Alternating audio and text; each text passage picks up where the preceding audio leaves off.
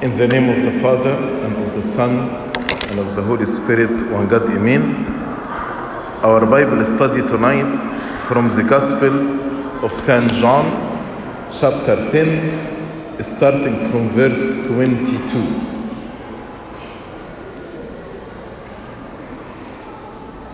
Now, it was the feast of dedication in Jerusalem, and it was winter. This section is a further discussion with the unbelieving Jews occurred at the feast of dedication. And this was done in the winter time. The feast of dedication is also known as the feast of lights, Eid al-Anwar. Uh, that's called Hanukkah and was instituted by Judas Maccabeus. You can read about this feast in the two books of Maccabees, in the uh, canonical books that omitted by the Protestant, First and Second Maccabees. In commemoration of his purifi- purifying the temple after it had been defiled by Antiochus Epiphanes and then rededicated the temple to the service of God. That's why this feast is called the Feast of Dedication. Verse 23 And Jesus walked in the temple in Solomon's porch. Jesus was walking in a porch of the temple called Solomon Porch. This was not part of the actual temple itself but it was a large covered area in the temple grounds. And later, the early church often used this part for meeting and teaching, as we read in Acts chapter 3, verse 11, and in Acts chapter 5, verse 12.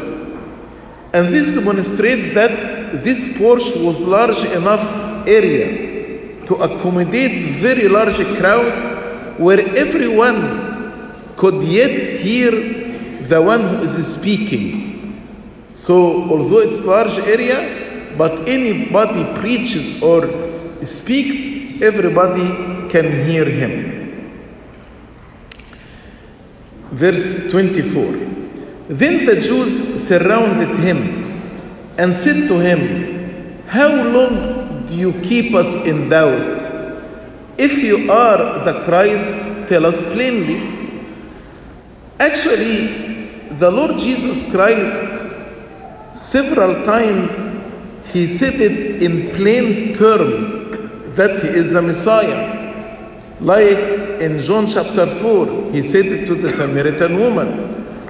But also frequently, he delivered this truth so openly to them that he came from heaven. He is the Messiah that he is the one sent by the Father to the world, that all men should be saved by believing in him.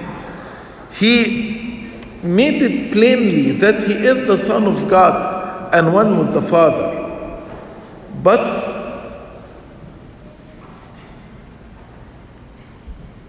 but their perception was distorted.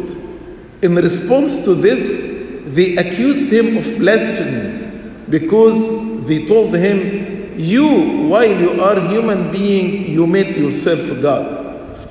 So now they are telling him, Why you put ourselves in doubt? If you are Christ, tell us plainly. He said it several times. So why he want, why now they wanted again, eh, asked him again to declare it that he is a Messiah that they may accuse him of rebel and traitor to the Romans uh, authorities and to accuse him as a blasphemer in order to find accusation to kill him and to get rid of him. So they desire to appear as individuals who are seeking knowledge, but the real intention they want to accuse him with, some, with something that they may present him to the Romans uh, authorities to kill him and to get rid of him. Other commentators find this question was a true reflection of their inner conflict. Sometimes they know from his work that he is a Messiah, but the Pharisees and the religious teachers tell them he is not. So there was inner conflict inside their heart. They sensed his holiness, perceived through his deeds, and they recognized his stature.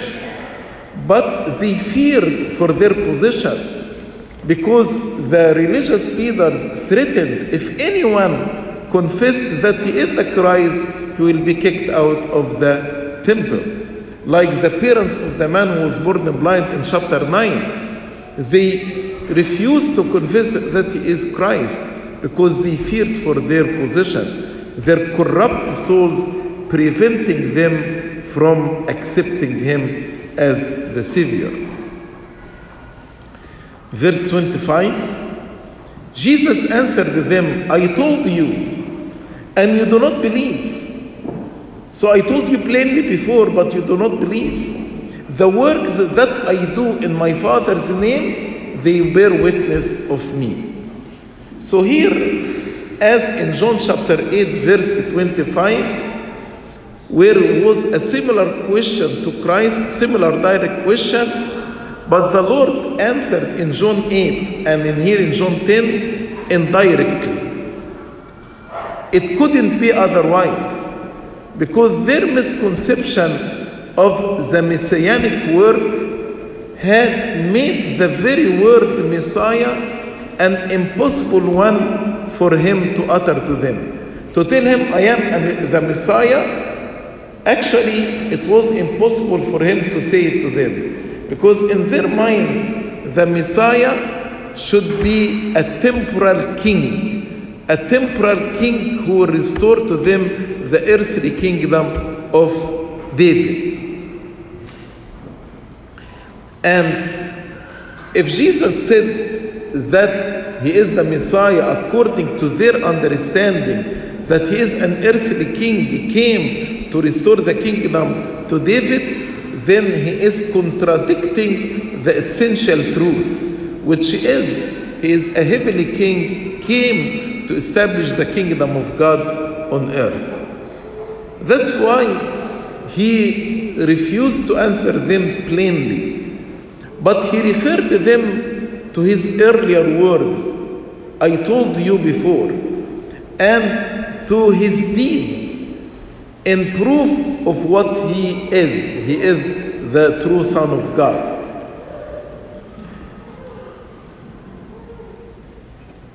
But to those who have simple heart and inquired to know the truth, like the Samaritan woman, like the man who was born blind, the Lord used plain words saying directly, I am the Messiah, as he said to the Samaritan woman and as he said to the man who was born blind.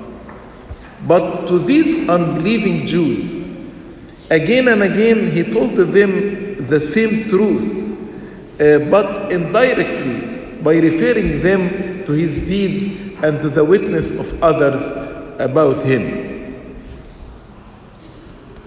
Because the actual truth never crossed uh, into their hearts. When he told them, I am the Messiah, I am one with the Father, they took stone to stone him and to put him to death.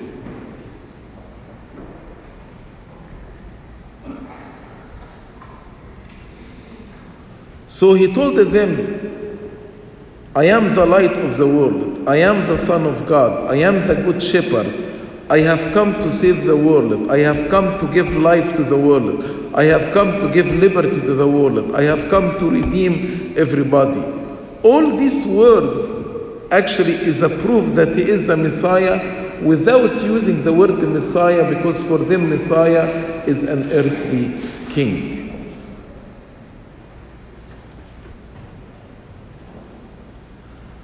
Also, he told them he must die and rise again. He is the absolute master of his life and of his death. Nobody has authority over his life and over his death, but he has authority over his life. He will lay down his soul by himself and he will take it up again. No human being can claim this except God.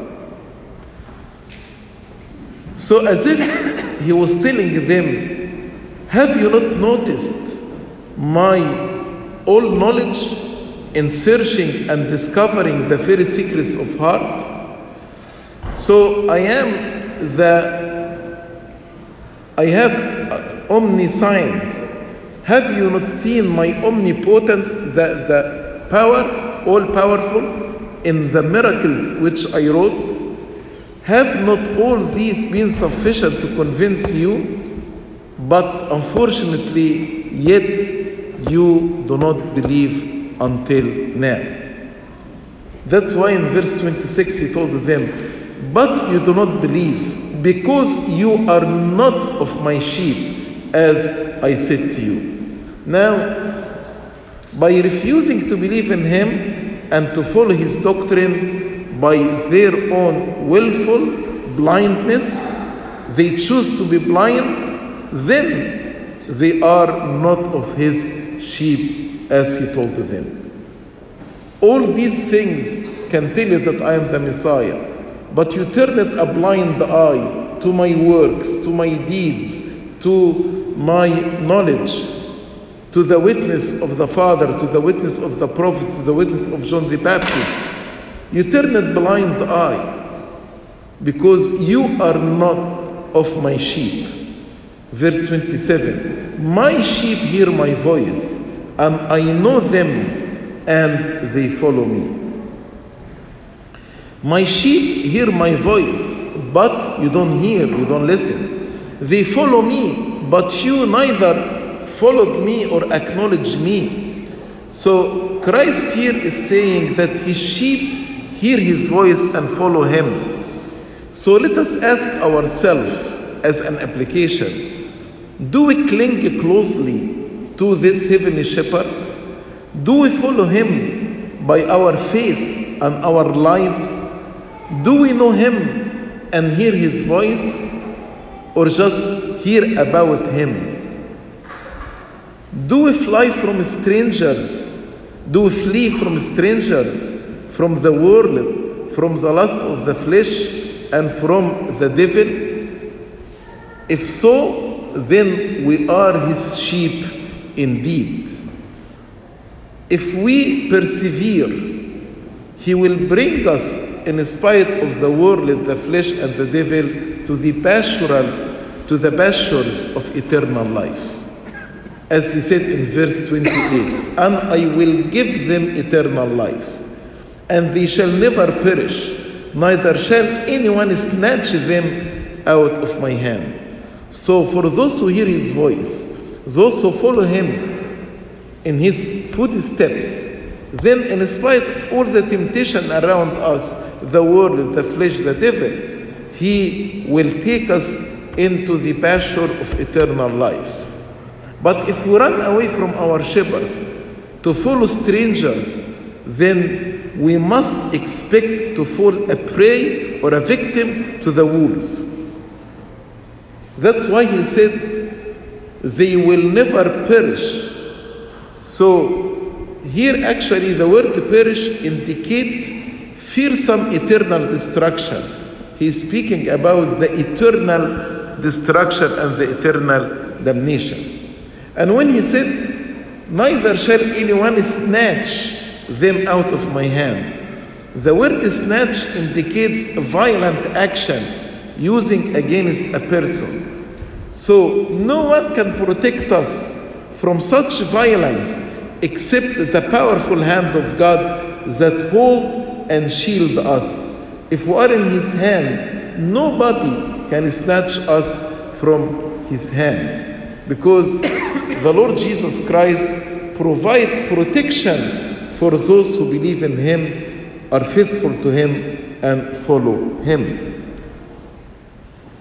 Notice that the Lord Jesus Christ said, I give them eternal life in the present tense, not in the future. He did not say, I will give them. He said, I give them eternal life. Because we start the eternal life here on earth when we follow the Lord Jesus Christ. The kingdom of God is in your heart. So this gift is present and continuous to eternity. Verse 29 My Father, who has given them to me, has given this sheep to me, is greater than all, and no one is able to snatch them out of my Father's hand. God the Father is more powerful, powerful than all the united energies of men and demons. If we put all the energy and the power of men and demons together, God is powerful than all these united energies.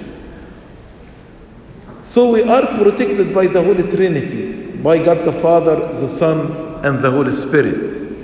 He who loves God must be happy, and he who fears God and walk in the fear of God should not fear anything else. He is in the protection of the Holy Trinity. The Lord Jesus Christ say again, no one is able to snatch them out of my Father's hand. So in this manner he indicated that his hand and the hand of the Father are one, similar in the terms of power and in essence, for the same. Nobody can snatch us from the hand of the Son, and nobody can snatch us from the hand of the Father. Meaning that the hand of the Father in its power is similar to the hand of the Son in its power because Father and the Son are one in essence. That's why in verse 30 he said, I and my Father are one. I and my Father are one. He did not say, I and my Father are identical, but I and my Father are one to emphasize their unity, their oneness. They are one in essence. Yes, they are distinguished, but they are one. So this indicates a union of love and work as well as union in essence. Jesus is claiming unity with God in a way other people do not have. Nobody, no human being can say, I and the Father are one. Nobody can say this. So he is claiming deity, he is claiming that he is God. He is God indeed. And the unity of the Most Holy Trinity cannot be divided. Yes, they are distinguished into three divine persons, but they are one.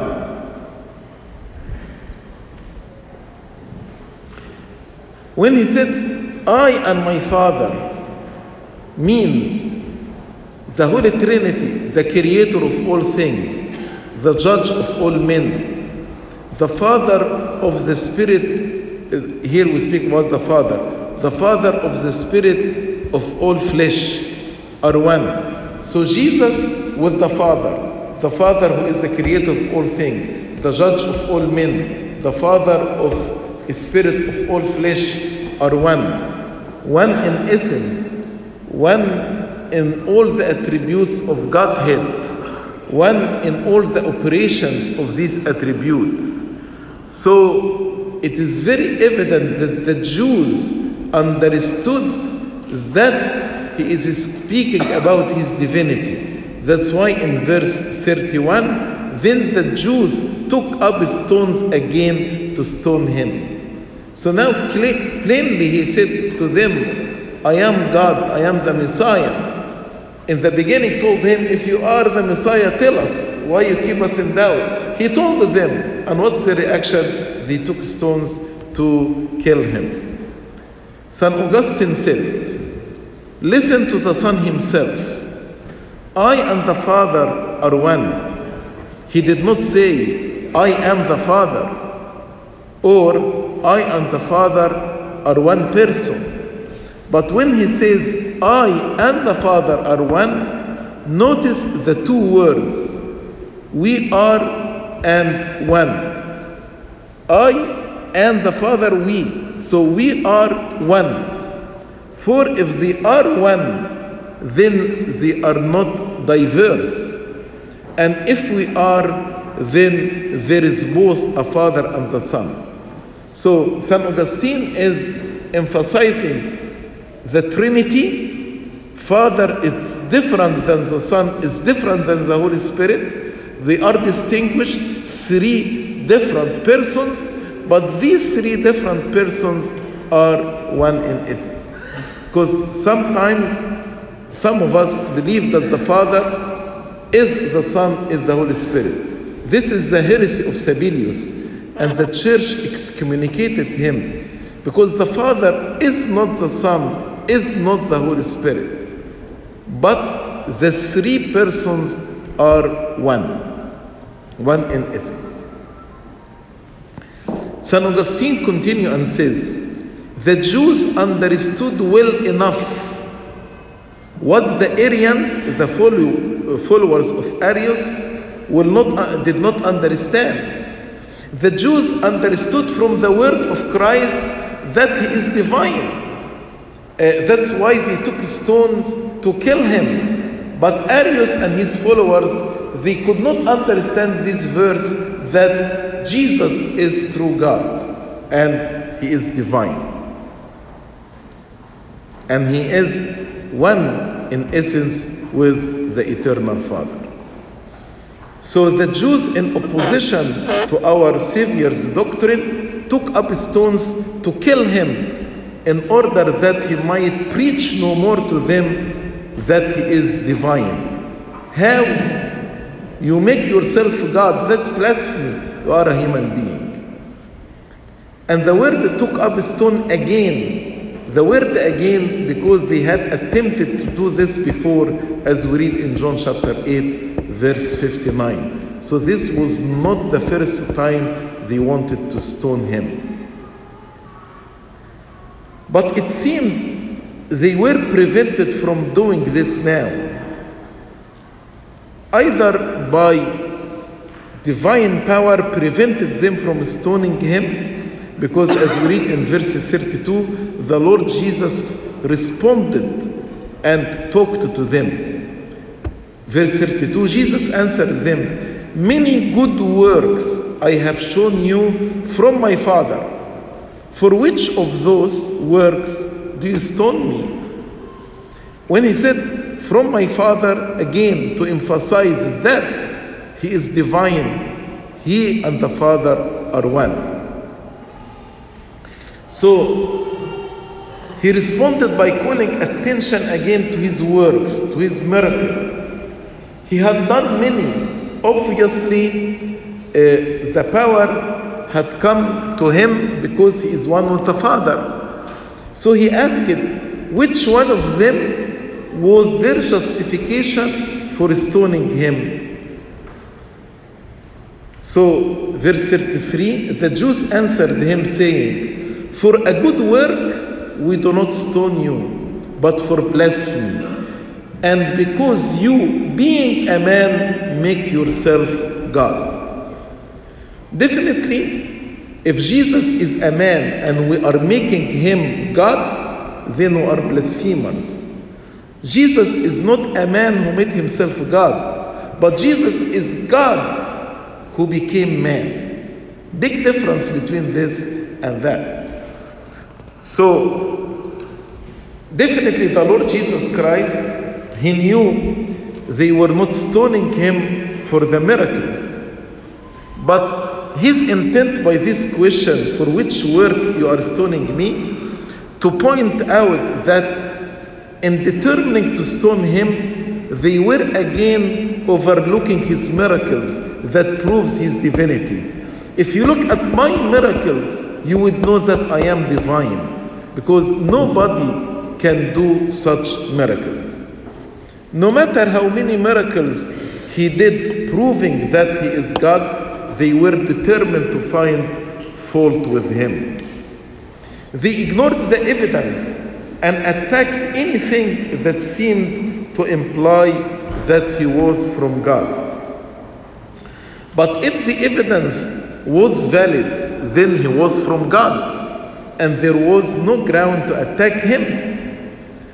They ought instead to have accepted that he is God and followed him. The evidence is so clear, but they turned blind eye. That's why he called attention, their attention again to his miracle and asked them, which of them was grounds of killing me?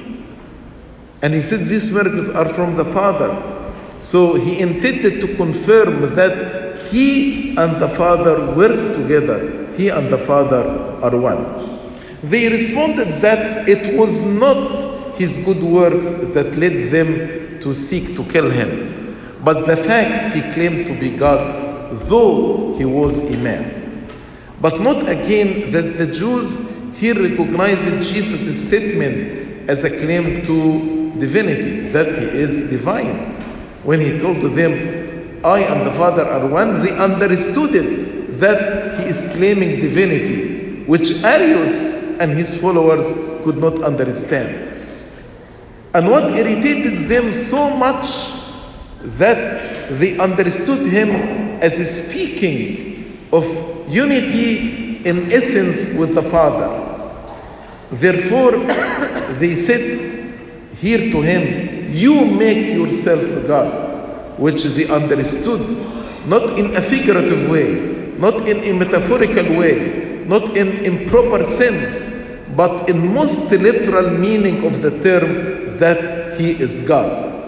And here he sees a contradiction. He told him, If you are the Messiah, tell us.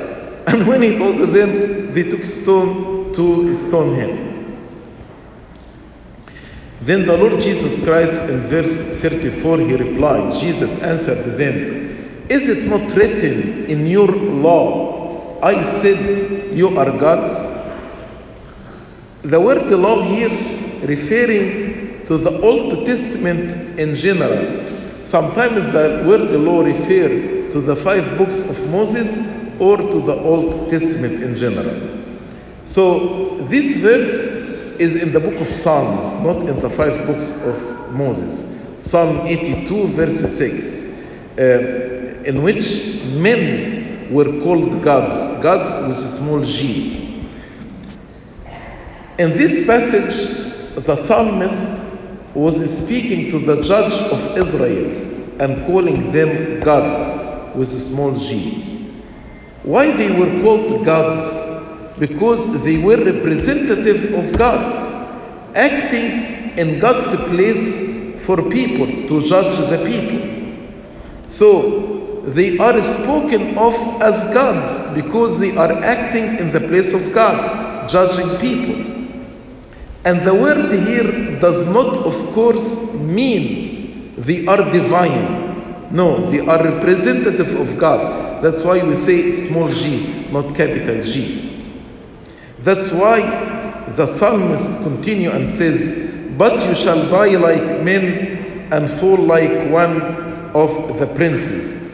So I called you gods because you are representative of God, but you are not divine. You shall die like men and fall like one of the princes. Psalm 82.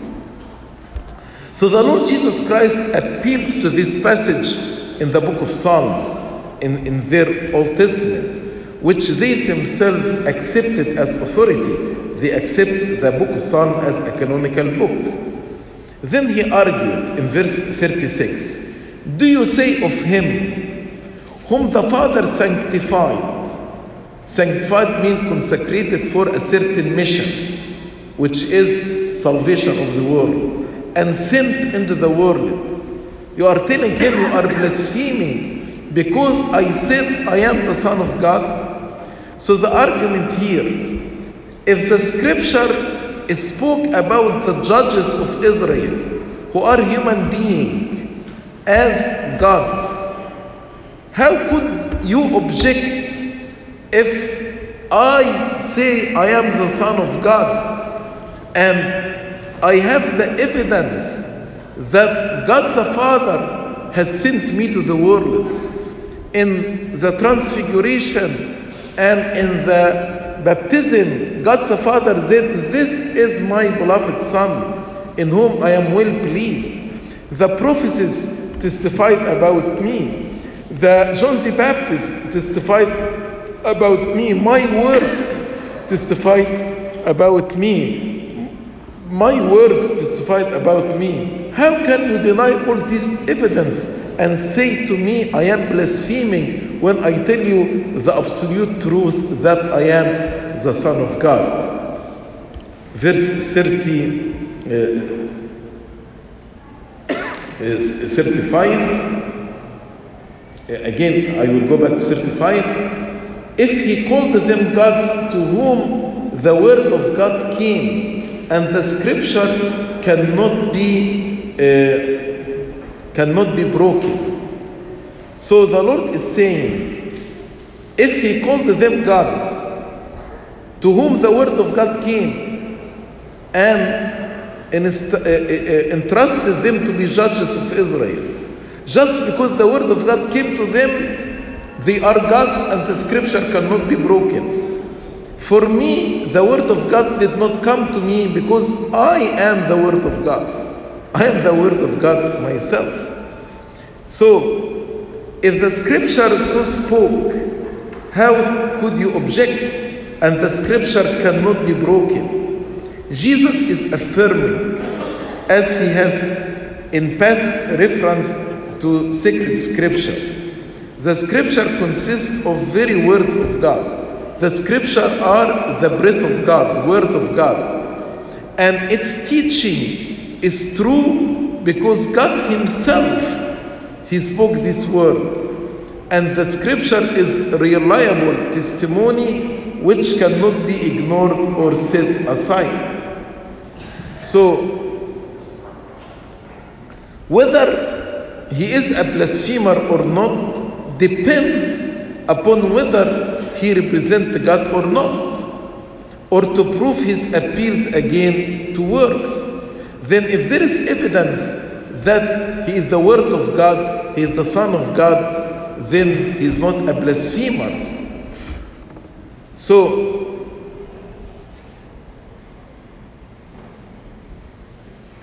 so he is asking him, Are my works the work of the Father or not?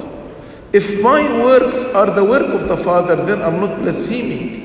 But if my works are not the work of the Father, then I am blaspheming. If the people had trouble believing my claim, you need actually to accept the conclusion by my works and by the testimony of the prophets, the Father, and John the Baptist. So, if they looked at all this evidence, then he is truly from God. He is the Son of God. There was no other explanation for his miracles, no other explanation. Then they surely had no ground, therefore, to kill him. For his very miracles proved God was working these miracles through him. The work of Jesus are enough to manifest and indicate and declare to the people that his mission in the eyes of, uh, of the people that he is God, the Son of God who is sent to the world to save the people. And to support his works are support to his claim of divinity. He has shown absolute power over creation and that he can suspend the law of nature. God has power over death, Jesus power over death, over illness, over nature, and over demons. No human being has power the, over these things nature, death, illness, and demons. So his works give testimony to his true nature. Then to kill him means they are against God the Father. And he expressed his relationship with God by saying the Father was within him and he is in the Father. When he said, I am in the Father, and the Father is in me. And all these words implies divinity, though not so directly as in verse 30 when he said, I and the Father are one. So, in verse 37, he said, If I don't do the works of my Father, do not believe me. Examine my work. If my work are not the work of the Father, don't believe me. But as I shown you, I have authority over nature. I can suspend the law of nature, illness, death, and demons. These are the works of the Father. But if I do, if I do the works of the Father, though you do not believe me, believe the works, that you may know and believe that the Father is in me and I in him. And again, he made it very clearly I am in the Father and the Father is in me. I am in the Father and the Father is in me because I and the Father are one. The Jews could not reply his argument. That's why they took a stone to kill him. As we read in verse 39, therefore they sought again to seize him, but he escaped out of their hand. When they cannot answer or reply to his argument, that's where the violence is. Like terrorists, when they cannot reply to the any evidence, they start to kill the Christian. The same attitude here. They couldn't reply to his argument except by stones. The evidence of the truth could not be resisted. That's why they wanted to destroy him who said the truth. But he escaped out of their hand. The Bible or St. John did not explain to us how he ex- escaped their hand. Uh, so maybe he just walked and ran away from among them. While, while they were plotting how to arrest him, he just passed out of the temple. The same verse exactly we read it in John 8:59. They wanted to stone him and he escaped out of their hand. Or maybe in a miraculous way he made himself invisible or he hindered them by a divine power from uh, arresting him. Verse 40 And he went away again beyond the Jordan to the place where John was baptizing at first, and there he stayed. Perhaps the Lord Jesus Christ realizes that he had now pushed the conflict as far as it could go without killing him. But his time to die had not yet come for that. That's why he went for a time east of the Jordan, beyond the Jordan, in the east side of the Jordan, to the place where some time earlier John had been baptizing. So he went to the place where John was baptizing. Because there, in the east of Jordan, beyond the Jordan, the people were more receptive. So he had one final period of safety before returning back to Jerusalem for the final confrontation that led to his death and his crucifixion. Verse 41 Then many came to him and said, John performed no sign, but all things that John spoke about this man was were true. Many, many of us, when we hear about a saint, we ask, what are his miracles? We connect saints with miracles. But here in verse 41, John the Baptist performed no sign, he performed no miracle. So, miracles are not evidence of sainthood. The Lord said in Matthew chapter 7, many people will say to him, In your name we cast out demons, in your name we heal the sick. But he will tell them, Depart from me, evildoers. I do not know you. What is evidence of sainthood is bearing the fruit of the Spirit, not doing miracles. And I hope this will be clear in our mind. Many people who are performing miracles, even casting out demons, the Lord will tell them, I do not know you. John the Baptist, the greatest among those who born of women, performed no miracles. but he is the greatest among those born of women. There is no relationship between miracles and sainthood. I hope this will be clear in your mind. John the Baptist's work of preparation, preparing the people for the Messiah, until now, even after his martyrdom, is producing results. The people refer to the word of John the Baptist. The crowd who accepted his message are now following Jesus Christ. They believed the testimony of John the Baptist about Jesus Christ, that Jesus is the Messiah, the Son of God, as he said in John chapter 1, verse 34. So they concluded that what John had said about Jesus is true, and they believed in the Lord Jesus Christ. And again, note that John the Baptist did no miracles. None were ever recorded, and here we are told directly that he did not do any miracle. But the people accepted John the Baptist as a prophet because of his life, because he bore the fruit of the Spirit in his life.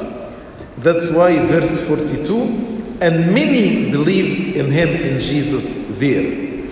Uh, because of the testimony of John the Baptist, whom they knew to be a good and a wise man and a prophet of the Lord, and they knew he could neither deceive nor uh, be deceived about the Messiah. That's why they trusted him, trusted John the Baptist. And the testimony of John the Baptist, beside the miracle of Jesus Christ, this made them believe that Jesus is the Messiah, is Son of God. They fully proved that all that John had said of this man, Jesus, was true. But the scribe and Pharisees, with all their science and their knowledge, could not draw a conclusion so just like these simple people beyond the Jordan. This concludes actually chapter 10 from the Gospel of St. John. Glory be to God forever and ever. Amen.